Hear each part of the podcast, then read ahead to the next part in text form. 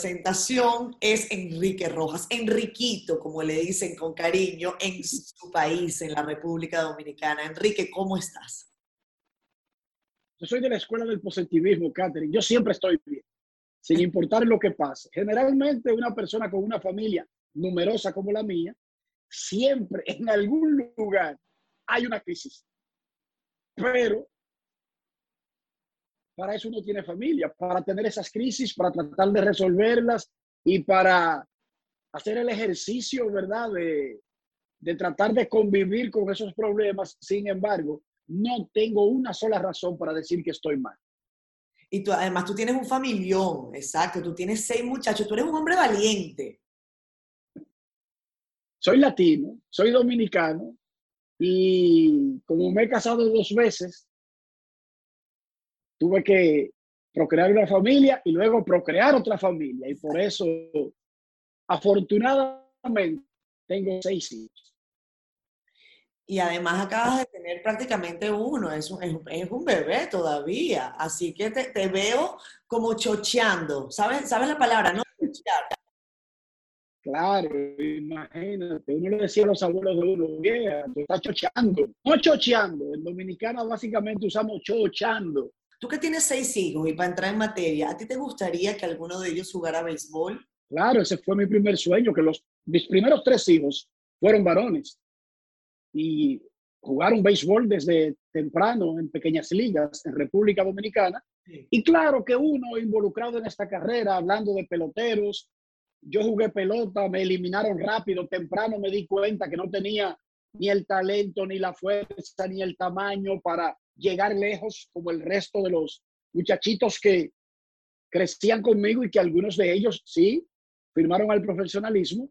Me di cuenta temprano, pero yo dije, quizás puedo lograr el sueño a través de los hijos míos.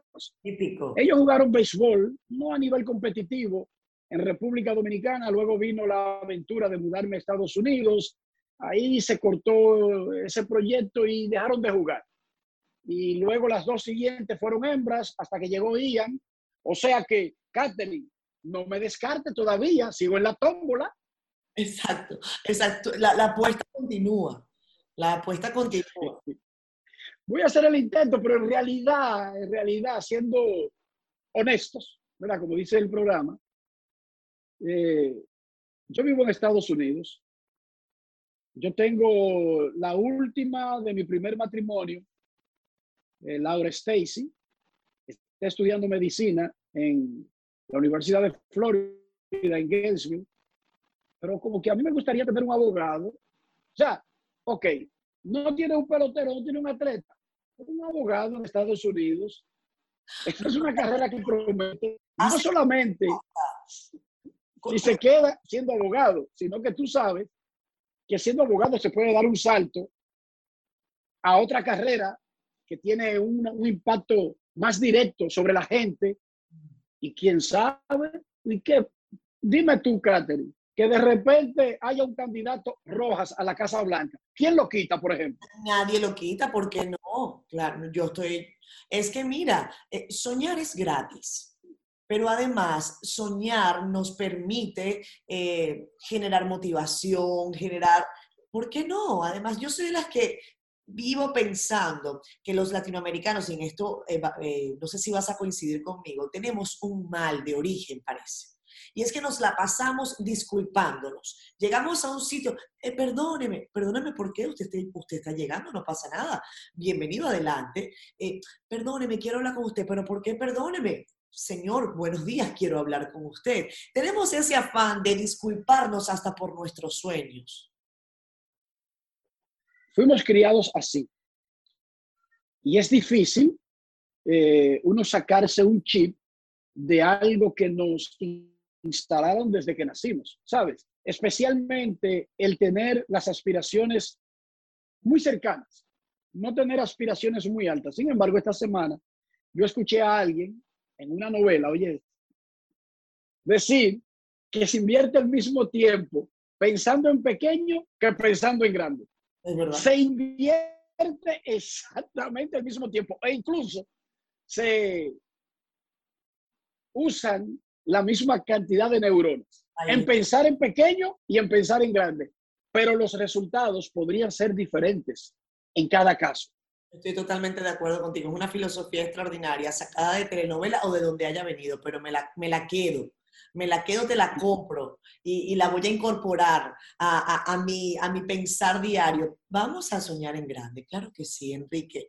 Quiero eh, preguntarte un poco, porque estuve indagando sobre tu carrera. Has tenido una carrera envidiable para los que ejercemos esta profesión con tanto cariño y con tanta pasión. A ti siempre te el béisbol, eh, pero además, eh, cuando empezaste a ejercer como periodista, eh, lo hiciste en Listín Diario, en el vespertino de ese periódico, también hiciste tus pininos en, bueno, en AP para República Dominicana, que entiendo yo fue un gran salto, fue una, eh, fue, yo creo que fue un antes y un después de tu carrera, no sé si, si me equivoco, Enrique.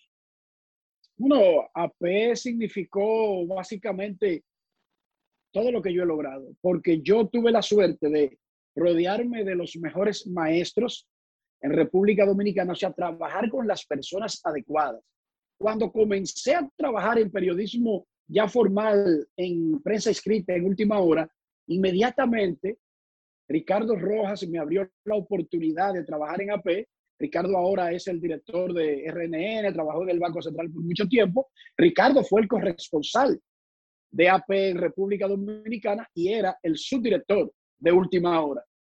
Entonces, yo comienzo básicamente, tuve la dicha de comenzar trabajando con grandes ligas y trabajar en AP me, me moldeó mm. porque me sacó de pensar en dominicano. Me forzó obligatoriamente, yo comenzando mi carrera, a pensar como corresponsal de la agencia de prensa más grande del mundo, que no solamente la iban a leer dominicanos. Por lo tanto, tenía que ser más universal con el lenguaje, con el enfoque, con la forma de, tratar los temas. Desde 1994 hasta este momento que tú y yo estamos hablando, yo siempre he trabajado para dos medios que me han obligado, obligado en buena palabra, a pensar más universalmente. Enrique, hablando de fortunas, eh, yo leí incluso una en, tu blog, porque tú tienes tu blog ahí en ESPN. Entonces, siempre tuve la aspiración de ser escritor de béisbol a tiempo completo. Dentro de ese plan de cubrir grandes citas y eventualmente participar en la votación del Salón de la Fama. ¿Lo lograste? Bueno, y todas esas cosas se fueron logrando, tú sabes, escalón a escalón. pero siempre... Está rápido, ¿eh? Cuenta rápido, pero ¿cuántos juegos? ¿Cuántos madrugonazo? Desde que me quemaron como pelotero, y no fue que me quemaron como aspirante a pelotero profesional, no, no, en pequeñas ligas ya yo estaba quemado. Por lo tanto, yo tuve tiempo de comenzar a replantearme, porque hay muchos muchachos que tienen talento marginal, que no, no es un talento tan superior, que aferrado al sueño quizás pierden mucho tiempo en ese sueño. Y no es que no tengan todavía espacio para dedicarse a otra cosa, pero le invirtieron parte de sus vidas. Yo no. A mí temprano vio que yo era chiquito, que tenía las fuerzas otros, que, que me iban ganando en talento y temprano yo dije, bueno, pues si no es como pelotero, yo sí quiero seguir aferrado toda mi vida y te estoy hablando a los 10, 11, 12 años. Yo quiero estar aferrado al béisbol y qué mejor que comunicando. Qué bueno, qué, buena historia además eh, para, para, la juventud que, que decide y que asume esta carrera. Eh, de retos. A mí me encantó cursar periodismo deportivo como una materia electiva en la universidad y me gustó, pero nunca, nunca me enganché con el deporte. Y mira que mi familia me decía, Catherine, coge periodismo deportivo, que ahí no hay tanto problema, que ahí no hay político odioso, que ahí no hay casos de corrupción. Bueno, los hay, ahora los hay, pero, pero, claro.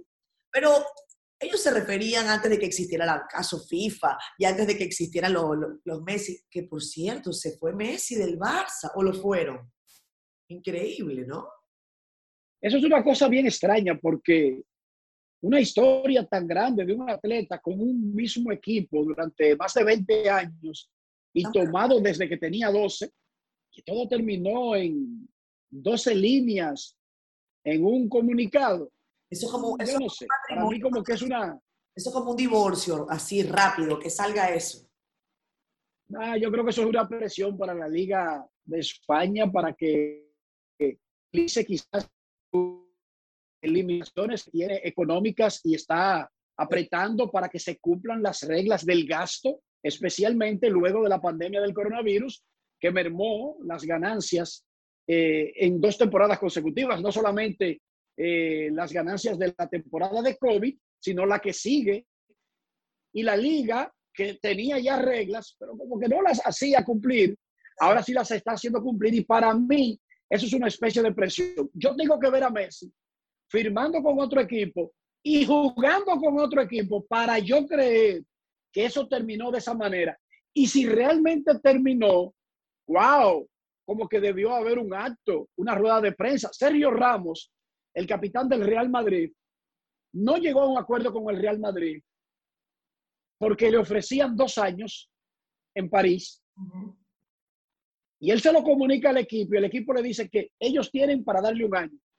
No se ponen de acuerdo, organizan un acto donde va toda la familia de Sergio Ramos, donde van todos los amigos de Sergio Ramos, donde va el presidente del Real Madrid, todos los socios, jugadores. Sergio Ramos llora. Claro se despide llorando del presidente del Real Madrid. Me voy, pero voy a volver como directivo. Cuando tú termines como jugador, estés en tu casa y tú. ese es el tipo de despedida que se merece un tipo como el capitán Sergio Ramos y que, por supuesto, se merece Messi. No, en el Barcelona, yo digo que en Cataluña, en media España, en el ayuntamiento. Entera, eh, la Liga Española. Claro. Totalmente. Enrique, óyeme una cosa, qué oportuno y qué pertinente que tengamos tu entrevista este domingo. Plenos Juegos Olímpicos.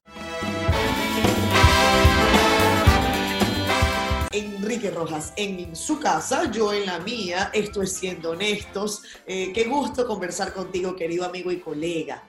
¿Cuándo vienes a República Dominicana? Eh, y además, quiero preguntarte tu percepción de estos Juegos Olímpicos tan atípicos, no podían ser de, manera, de una manera diferente.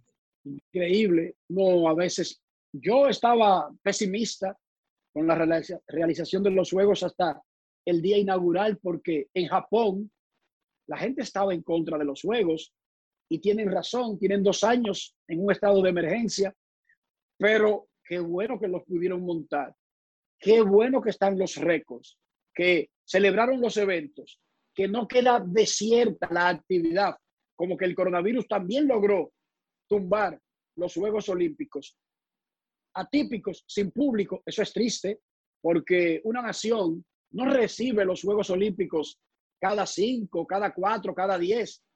No, recibe los Juegos Olímpicos décadas y décadas después. Además, no los recibe ni siquiera la misma ciudad en caso de que se lo vuelvan a dar a Japón en los próximos 30 años. Para ponerte un ejemplo, aunque yo soy de la teoría de que eventos tan caros deberían repartírselo sin disputárselo a los tres o cuatro países ricos que hay en el mundo que tienen capacidad de montarlos sin poner a sufrir a sus habitantes. O sea, sin aumentar los impuestos, sin tomar el dinero de salud pública para gastarlo en una obra, etc. Pero esa es otra 500. Qué bueno que los montaron, qué bueno que los montaron por el gobierno japonés por el Comité Olímpico japonés e incluso por los japoneses y los habitantes de Tokio, que en su mayoría al final y por el coronavirus, no inicialmente, se pusieron en contra de los Juegos. Eh, siempre es una actividad 1A, porque estamos hablando que es el único evento que reúne a todos los países del mundo, que no es un evento regional y que básicamente tiene la mayoría de actividades deportivas conocidas del mundo al mismo tiempo durante un tramo de dos semanas o tres semanas. La participación de República Dominicana, no te puedo dejar de preguntar. Estamos grabando este programa, siendo honestos, hoy jueves, todavía República Dominicana tiene que eh, tener varios desempeños, pero hasta ahora, ¿qué te ha parecido? Espectacular. Eh, ya tenemos un récord de medallas para unos Juegos Olímpicos para, y ahí volvemos con la parte de ver el cuadro más amplio, que yo sé que es difícil cuando tu diario vivir lo hace en un territorio, en un espacio pequeño, del trabajo a la casa, de la casa a donde la abuela, donde la tía, pero en tu círculo, tú llegas, tu sistema llega a creer que ese es todo el mundo. Entonces, sale República Dominicana para los Juegos Olímpicos y en República Dominicana tenemos a las Reinas del Caribe, nuestro gran equipo de voleibol, que es número 6 del mundo, pero el que despide a las Reinas del Caribe, en su mayoría olvida que se van a enfrentar a los países más grandes, poderosos y ricos del mundo. ¿Me entiende? Y esa realidad hay que conocerla para poder aquilatar, para poder ponderar, y entender el tipo de desempeño que tienen delegaciones pequeñas de, de, un país que comparte una isla con otro país y la isla completa tiene 63 mil kilómetros cuadrados. Eso es una ciudad pequeña de Estados Unidos. Una ciudad, no un estado. Eso es una ciudad. Y nosotros salimos y damos la, la batalla en voleibol, en béisbol, en atletismo, en judo, en karate, en levantamiento de pesas. Y mientras el resto del mundo dice, pero ¿cómo es que ellos lo hacen? O sea, ellos se asombran de nosotros. Ese paisito sí es el paisito que tiene 100 peloteros en grandes ligas cada año, que tiene a los mejores que juegan ese deporte, pero que también tiene a tipos que se llaman Félix Sánchez, la, todas las reinas del Caribe, o Boná, nuestro eh, levantador de pesas, o, o cualquiera de los muchachos. Pero el que está en el país quizás no tiene la pintura completa, no tiene el cuadro completo para apreciar eso en su dimensión, Catherine. Extraordinario el desempeño de República Dominicana. Tú tienes que clasificar para los Juegos Olímpicos. No es un evento invitacional. No es que tú le caes bien a alguien e invita a 66 atletas dominicanos. No, tú, tuvieron que, que ir a eliminatorias con los mejores del mundo para conseguir un puesto en los Juegos Olímpicos. Ya eso es algo extraordinario. Que para el tamaño del país, nuestra delegación sea tan grande, Catherine. ¿Tú sabes de qué siento que han servido también los Olímpicos? Eh, yo no sé cuál es tu perspectiva sobre el futuro de la televisión como medio, eh, pero yo creo que tú vas a coincidir conmigo en que si hay dos grandes cosas que van a mantener a la televisión viva y muy viva son los deportes y las noticias. Así que nosotros somos como primo hermanos. Porque son los eventos de contenido en vivo. Exacto. Entonces, contenido en vivo significa no necesariamente que la gente tenga que consumirlo en la caja cuadrada que va en la pared. No, lo puede consumir en un dispositivo electrónico, lo puede consumir en, en una desktop. Donde sea. Pero lo que sí está claro es que lo que tú tienes razón, que una de las pocas cosas que van a mantener la televisión compitiendo con cualquier otra, otro tipo de, de entretenimiento son los deportes, las noticias y los eventos en vivo, incluyendo una transmisión de un espectáculo, de una premiación, el Oscar, el Soberano, los Grammys. Esos son los eventos que mantienen a la televisión, porque fuera de eso, la gente puede consumir el producto ya grabado, editado, bien maquillado, y cuando tenga tiempo, no necesariamente a la hora que lo pase un determinado canal. Lo que va a cambiar es el dispositivo o que ya cambió. Ojo, ya eso cambió en Estados Unidos. Los Juegos Olímpicos son de NBC en Estados Unidos. Y NBC le da prioridad a los atletas norteamericanos, ¿verdad? Y le da prioridad a unos deportes donde los norteamericanos van y barren. Sin embargo, NBC tiene NBC Sports, una aplicación donde están todos los eventos de los Juegos Olímpicos en vivo, con narración en vivo y todo, durante, durante los juegos, de todos los deportes al mismo tiempo. ¿Por qué?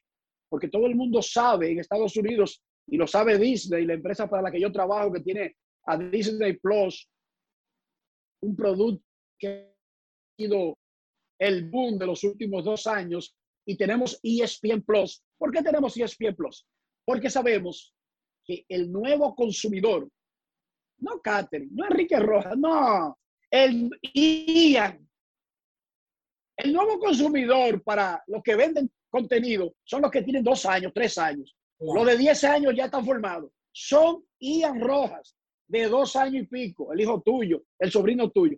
Ese nuevo consumidor probablemente no llegue en su vida aprender el aparato que va en la pared, que era tan importante y que sigue siendo tan importante para nosotros.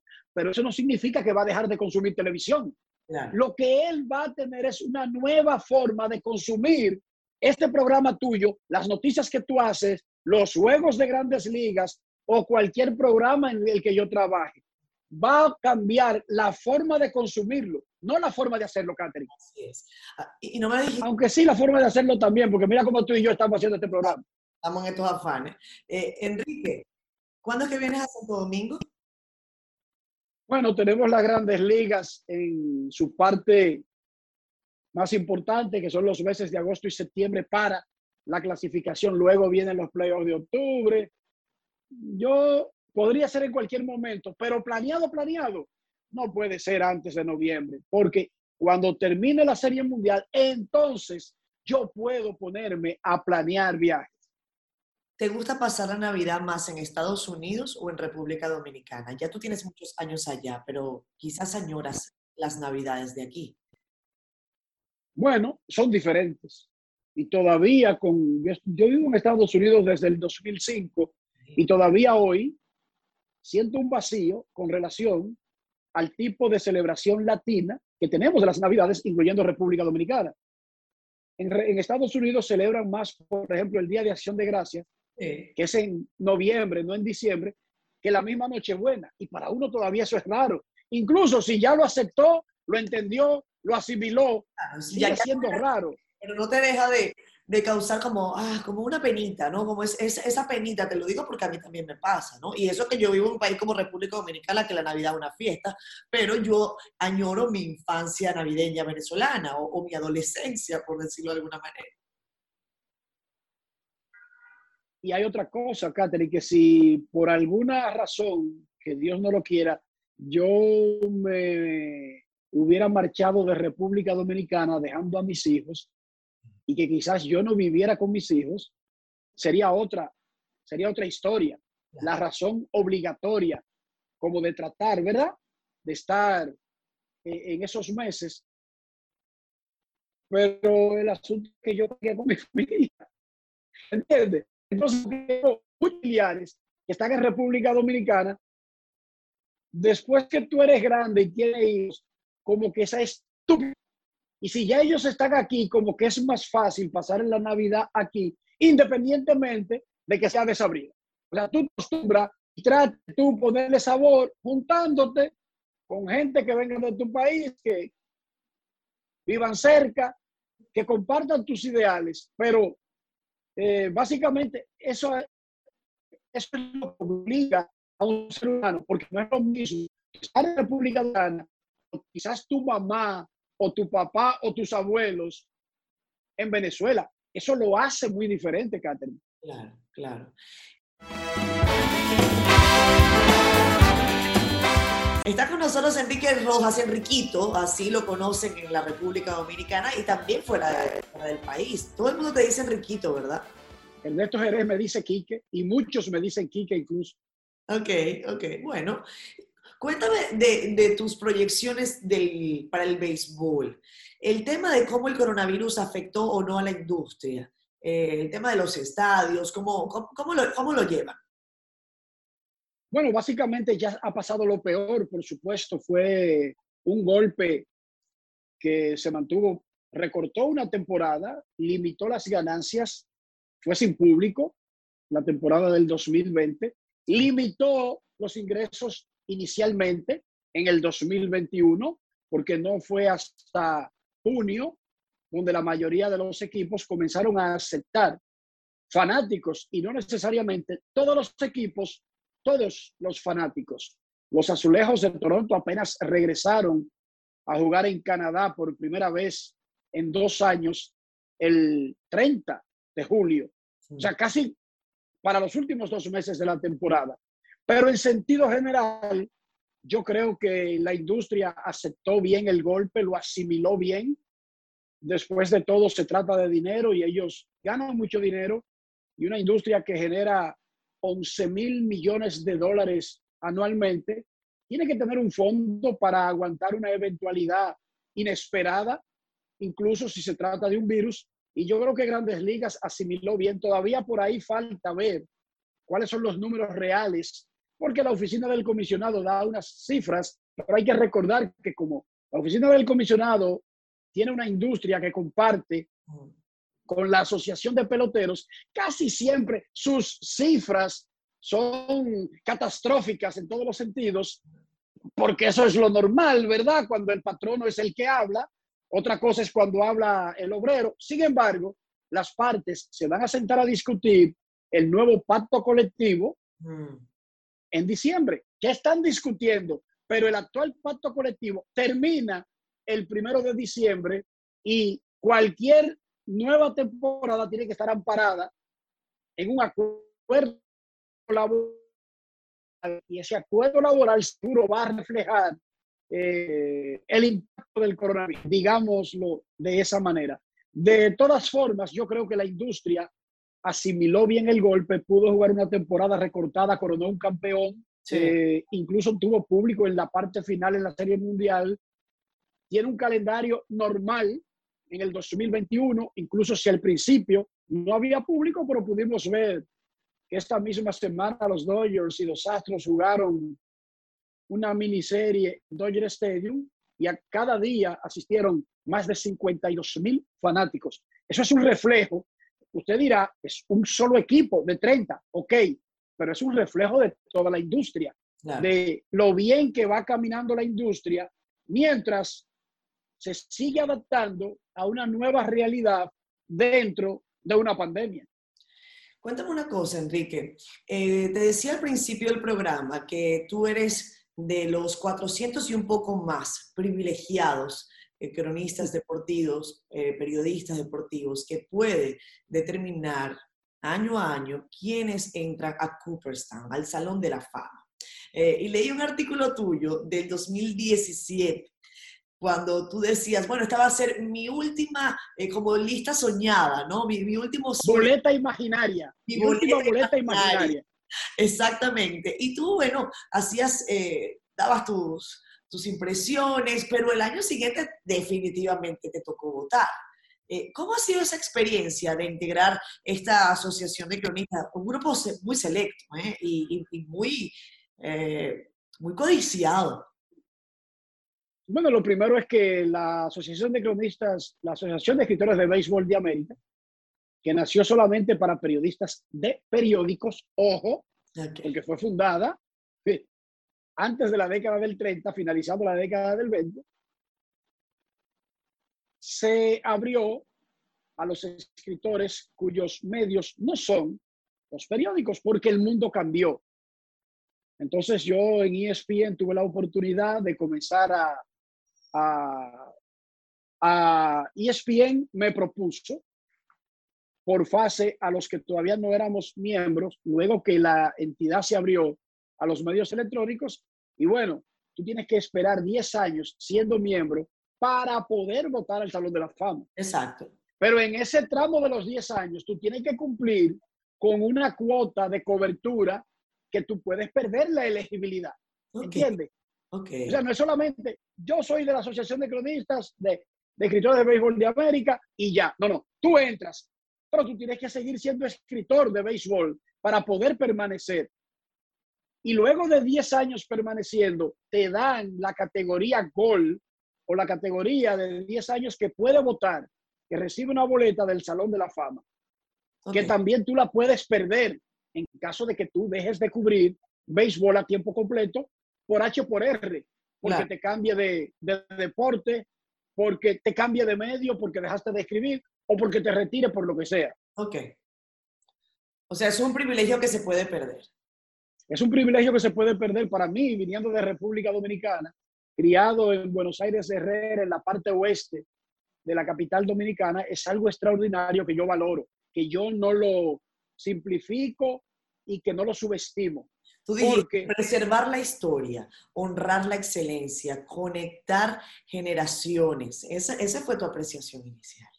Y esa es, eso es básicamente el mandato de la Asociación de Escritores de Béisbol de América. ¿Recuerdas cuando a hacer esa primera boleta? ¿Te acuerdas de ese momento? Bueno, lo que pasa es que como yo practiqué con otras boletas cada año, sin ser, sin, ser un votante, lo que, a lo que tú te refieres que leíste fue mi última boleta, porque yo hacía una, si yo fuera votante, estos son y, amparaba y, explicaba. En el programa. Tu última boleta yo te la tengo. Ahora, la, boleta que fue noticia fue la primera tuya. Claro, porque ya ahí esa boleta sí contó para que eh, alguien alcanzara el 75% necesario para entrar al Salón de la Fama. Fue en el 2018. ¿quién, ingresó ese año? En el dos, era fácil. 2018. Era, sí, Mariano Rivera, creo que Mariano Rivera era Mariano Rivera, es cierto. Sí, era fácil, era fácil. Eh, pero, pero fue, una, fue una selección que te valió algunas críticas en, tu país, eh, Enrique. Bueno, las críticas, las críticas no son exactamente por quien yo elijo, sino por quién no. Por quien yo no elijo. Exacto, exacto. Pero resulta que los que me critican ni me escuchan, ni me leen, ni me siguen y por lo tanto no saben por qué. Yo mi boleta la explico y por el que no voto, que tiene número, explico. Y todo viene a raíz de candidatos que tienen números, pero que violaron el programa antidopaje de grandes ligas, ya existiendo un programa con conocimiento de causa y todo lo demás. Y yo tengo básicamente como principio, desde que, las desde que mi boleta era imaginaria, que yo decía, hay tantos jugadores con números y que jugaron limpio, que yo al principio voy a esperar que se desahogue la boleta, votando exclusivamente por los que tienen números y no fueron sancionados por violar el programa antidopaje. Lo que pasa es que yo no sé cómo escribir eso en arameo. Si yo supiera escribirlo en arameo, mira, tú puedes estar segura que lo hubiese escrito en arameo, en hebreo, o sea, y en árabe, entonces, y lo hubiese grabado también en arameo, para que me entiendan esa parte, que no es que yo estoy excluyendo a nadie, no. Ya existiendo un programa antidopaje y tú decidiste violarlo, tú te excluiste, tú decidiste arriesgarte. Lo que pasa es que yo creo que el énfasis tú lo tienes que poner allí. Ya existiendo un programa antidopaje, claro. lo que muchos decían era, bueno, pero es que Enrique está votando por Barry Bonds, pero no está votando por Manny Ramírez, que es el dominicano y que tiene que echarle una mano, ¿no? Pero que lo dice la columna y lo dice mi, mi posición. Yo no puedo culpar a alguien que violó algo que es una regla ahora, pero que no lo era en ese momento. En el momento en que esa persona cometió un hecho. Entonces, yo no critico ni, ni, ni culpo a Barry Bonds, a Roger Clemens o a cualquier jugador de la era pre-programa porque las leyes no son retroactivas. Exactamente. Yo lo que digo es, después que existe un programa que se decidió hacer un borrón y cuenta nueva, respeta eso. Y si tú no lo respetas, es que a ti no te interesa el Salón de la Fama. Y si a ti no te interesa el Salón de la Fama, ¿por qué tendría que importarle a un periodista? O sea, si al, si al beneficiario no le importa. Ahora, independientemente de eso, en esa misma columna, yo escribí que no pretendo votar por los que decidieron violar un programa ya establecido. Claro. Pero que yo me reservaba el derecho de cambiar mi opinión en el futuro. Sí, también. Cuando la boleta ya no esté llena de tipos que tienen las estadísticas y jugaron limpio. Luego yo consideraré, porque no es que yo creo que esos peloteros consiguieron esas estadísticas que porque violaron las reglas. No, yo sé que tenían talento y que eran superiores. Yo los estoy castigando momentáneamente porque a ellos no le importó el Salón de la Fama. Y si a ellos no le importa, ¿por qué debería ser yo el preocupado? yo no tengo que estar preocupado por la candidatura de nadie. Óyeme algo, en el 2022 eh, hay mucha expectativa porque podrían ingresar, eh, bueno, ya van a entrar como elegibles, Alex Rodríguez y David Ortiz. Me dices cuando regresemos, ya casi en la parte final, cuáles son las, lo que tú ves más probable, las probabilidades reales de que Alex Rodríguez le vaya bien y a David Ortiz después de lo que ha ocurrido y que no. Enrique, ¿tú eres honesto? Muy honesto. Es que si tú dices la verdad, si tú me preguntas, ¿de dónde tú eres, Enrique? Yo soy de Buenos Aires de Herrera, calle Cuba, en la parte oeste de la capital dominicana. Si yo te enredo la cabulla a ti, te digo, mi familia era de Suiza, pero entonces nosotros, ese cuento después se me va a olvidar en cualquier momento. Claro. ¿Tú entiendes? Pero si yo te digo la verdad, no hay forma de yo fallar, Catherine. Es que la mentira tiene patas cortas, por eso es que, por eso que no me gusta a mí la gente mentirosa. Pero mira, y por eso es que a lo mejor tú querías ser eh, periodista, bueno, los abogados algunos, pero político nunca pensaste venderte, ¿verdad? Quizás, uno puede hacer una diferencia, quizás. Hay buenos uno siempre dice eso, uno siempre dice hay eso. Hay buenos políticos. Claro, si no hubiera buenos políticos, el mundo sería un desastre. Lo que pasa es que son más famosos los malos políticos. Los malos ciudadanos son más famosos que los buenos ciudadanos, Catherine. Eso es así en el mundo entero. El 99% son personas honestas, trabajadoras, decentes, buenos ciudadanos. De vez en cuando, un 1% se dedica a una actividad que genera ruido y que hace que conozcan al resto del 99% por ese 1%. Eso pasa en la política, en el periodismo, en todas las áreas, Catherine. Es así. ¿Y, crees tú que eso también es lo que le ha pasado a algunos peloteros? Te decía el, el, caso de Alex Rodríguez, de David Ortiz. Tendrán que ser evaluados con rigor eh, por esos 400 y pico, incluyéndote para el próximo, eh, para el 2022, a su próxima eh, posible elección en el Salón de la Fama, ¿no? ¿Cómo lo ves, las probabilidades? David Ortiz tiene la ventaja de que en Estados Unidos, que es donde están los escritores que votan al Salón de la Fama, lo van a juzgar por sus números en el terreno. Yo sé que en el 2006, el periódico New York Times dijo que David Ortiz y Manny Ramírez habían sido dos de ciento y tantos de jugadores que habían dado positivo a unas pruebas eh, aleatorias del 2006, eh, unas pruebas donde los jugadores voluntariamente aceptaron hacérsela sin que se revelaran los dueños de las muestras porque lo importante no era la persona, sino qué tanto los esteroides tenían incidencia en el béisbol para determinar si era necesario poner un programa. Esa lista era anónima, legalmente no existe con nombres, pero el New York Times se arriesgó a decir que David y a mencionar a varios peloteros que supuestamente estuvieron en la lista, aunque nunca reveló la lista. Ojo, sino que dijo, estos dos tipos están en la lista de 103, sí, pero faltan 101. Si tú viste la lista, había 103 nombres, no dos, ni tres, ni cuatro. Por lo tanto, eso no tiene un gran peso entre los votantes. A David lo van a juzgar por sus números. Fue bateador designado, eso no va tanto a su favor, pero fue posiblemente el mejor bateador designado de la historia y uno de los bateadores más importantes de los últimos tiempos no solamente de serie regular, sino también de playoff.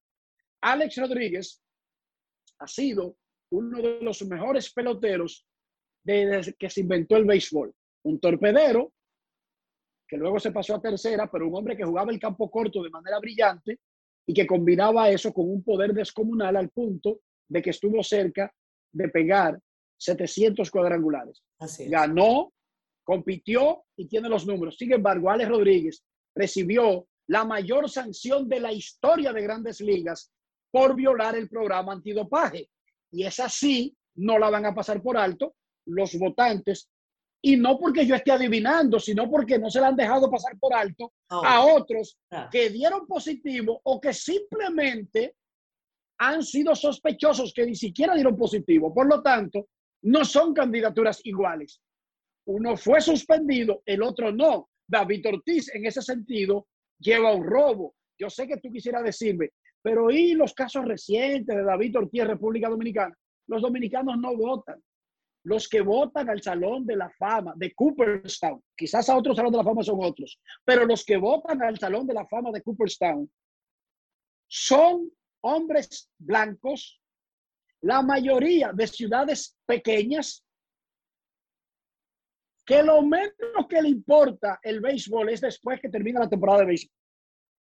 Y se enteraron de que David Ortiz estuvo herido, de que en su país lo hirieron en una discoteca. Pero que un chismoteo interno como nosotros lo consumimos, tú sabes que como nosotros consumimos el chisme, sí. porque somos locales, es diferente. Eso no deja de ser importante, pero que como dices tú no trasciende fronteras. En resumen, David Ortiz tiene una tremenda candidatura porque nunca fue suspendido en grandes ligas por usar sustancias y cualquier cosa que haya pasado en su vida privada luego de dejar de jugar no tiene un gran impacto, salvo que viole alguna regla y se consiga una suspensión derivada de eso. ¿Entiendes? Claro. Que eso sí puede ocurrir, porque hay cosas que suceden en la vida que pueden afectar. El tema de Alex Rodríguez no tiene nada que ver con sus números de que si fueron buenos o fueron malos. No, es que Alex Rodríguez fue suspendido una temporada completa. Es el único ser humano que ha sido suspendido por un año completo que sea candidato al Salón de la Fama en grandes ligas por violar el programa antidopaje. Si Alex Rodríguez entra al Salón de la Fama y quizás con mi voto en el futuro, porque repito, yo me reservo el derecho de cambiar en el futuro mi posición sobre diferentes temas. No solamente de béisbol, de lo que sea. Ahora, Ale Rodríguez va a recibir el mismo castigo de esos miembros del jurado que yo te acabo de mencionar, que ya castigaron a Barry Bonds, a Roger Clemens, a Sammy Sosa, a Gary Sheffield, a Mark McGuire, Óyeme, ninguno de los que yo te mencioné fueron suspendidos por violar el programa antidopaje de grandes ligas. Pero por lo menos. Y uno que fue suspendido. La de Alex Rodríguez, ese año no puede votar por Alex Rodríguez. ¿Yo? Sí. No, porque yo, yo tengo una postura que es firme sobre todos los seres humanos. Castígalo primero y después tú puedes reflexionar sobre eso, pero primero hay que castigarlo. Claro, no, no, no, y además que mi postura no es para. Manny Ramírez es quizá más amigo mío que Ale Rodríguez, amigo mío. Ya. Y quizás yo he tenido más cercanía, y están ahí las noticias, con Manny Ramírez que la mayoría de los periodistas dominicanos. Pero eso no cambia el hecho de mi postura, porque mi postura no está basada en que... Con este, con este señor, con Franklin. ¿Tú sigues molesto con Franklin Mirabal? Yo no estoy molesto con nadie. Yo sí tengo una teoría, Catherine. Yo no molesto a nadie. Incluso, digamos que Catherine no fuera la masa de pan que es y tú fuera una radical y tú en Twitter vive poniendo mensajes de odio en contra de razas, géneros, preferencias sexuales, políticas, digamos, jamás en la vida, Catherine, jamás en la vida yo soy el que te va a escribir un tweet diciéndote, reclamándote por lo que tú dices o tú piensas. Yo tengo dos opciones. Cuando no me gusta un contenido, no lo consumo. Yo cuido mucho lo que yo consumo. Uno es lo que uno come, por la boca y por la mente. Pero yo no soy el que le traza pautas a los otros sobre lo que deben consumir y lo que deben hacer. Yo no tengo problema con nadie. Yo nunca he molestado a nadie. ¿Tú sabes por qué yo no molesto a la gente? Porque hacer una carrera de pedir disculpas, yo lo veo como poco sincero. O sea, yo de la nada, golpearte, atacarte, de la nada, y después sencillamente te pido disculpas. Yo creo en el perdón, sí, yo creo en el perdón, pero, pero yo mejor prefiero no vivir haciendo daño para vivir pidiendo perdón. ¿Qué te parece? Digo, digo yo, es mejor que vivir pidiendo perdón. Digo yo, yo no sé. Los, los, quizá los religiosos dirán otra cosa. Pero yo no, yo prefiero, Catherine, no golpearte, no abusarte, pero sobre todo dejarte tu espacio y tu libertad de que tú pienses como tú quieras y el día que tus tweets a mí no me gusten, yo tranquilamente los muteo sin decirte nada y en silencio y me recojo. Pero jamás te diría a ti lo que tú debes hacer, cómo debes enfocar tus cosas. Y te dije esa historia para que tú veas que yo respeto incluso a las personas con las que yo no comparto sus puntos de vista. Sí. E, o sea, en ese, en ese sentido. O sea, que yo no vivo atacando al que no tiene mi punto de vista. Yo soy muy inclusivista. Yo creo en eso de eh, querer a todo el mundo, de dejar que todo el mundo sea. Yo creo en eso firmemente. Yo no creo en racismo. Yo no creo en nacionalidades. No, yo no. Yo no creo en eso. Yo soy dominicano millón por millón y orgulloso, pero eso no me hace a mí tener eh, no sé yo, una balanza para yo determinar cuáles otras nacionalidades son buenas o son malas, ¿entiendes? O cuáles capas de la sociedad son buenas o son malas. Yo no tengo ese poder. Y en ese sentido, yo me cuido de tratar de dañar al otro. Pero como yo soy así, yo me blindo si a mí se me golpea. O sea, en el sentido, no es que yo peleo. Yo no peleo. Yo no peleo que tengo más cosas que ver cuando O sea, yo peleo batallas que me puedan dejar una ganancia en caso de, de, de, salir victorioso. Pero cuando me dejan pérdidas, ganando o perdiendo, no hago ese play porque tengo que canalizar mis energías en cosas importantes. Yo soy un pobre infeliz periodista con seis muchachos. Yo no tengo tiempo para perder, Catherine. Ni un segundo yo tengo para perder. Y si tú dirías, y si toditos estuvieran criados, ¿verdad? Porque tú comenzaste temprano, ajá, Ian tiene dos años y medio. No, y o sea que yo estoy lejos de acá. Además, tú dijiste que Ian, además tú dijiste que Ian a lo mejor va a ser pelotero, que le gustan mucho los vehículos, y ya tú le compraste su camiseta de Los Ángeles Dodgers. Y del Licey. en eso no hay democracia. No, no hay democracia en mi casa. No. No. No, y del Real Madrid también. Listo. declarado en tu casa. Sí, no, yo no dejo a esos muchachos de que, se escriben a su libre albedrío y te vengan con una camiseta del Barcelona, una de las una de los gigantes de San Francisco. siendo honesto, en preferencia deportiva, tú eres un dictador. Pero claro, si no, Ian tiene una opción. Él se muda, alquila su casa, se mete a todos los equipos que él quiera y yo cuando vaya lo respeto. Mira, puedes una cosa que dice que mi país natal, te puede salir el tiro por la culata a mí me pusieron un uniforme de los Leones del Caracas y terminé siendo magallanera. Felicidades. ¿Por qué? Muchas felicidades. Escogiste muy bien. Eh, tú, eres medio magallanero también. Sí, yo soy magallanero. Y déjame decirte que Mari Montes es una de mis mejores amigas venezolanas. Adoro, Mari, qué linda. Trabajo con el Caracas, y era anunciadora en el estadio universitario. Oh, y Daniel Álvarez no le salió de la Guaira. El chino es de la Guaira. Y su mamá, él iba al estadio porque ella trabajaba con los del Caracas.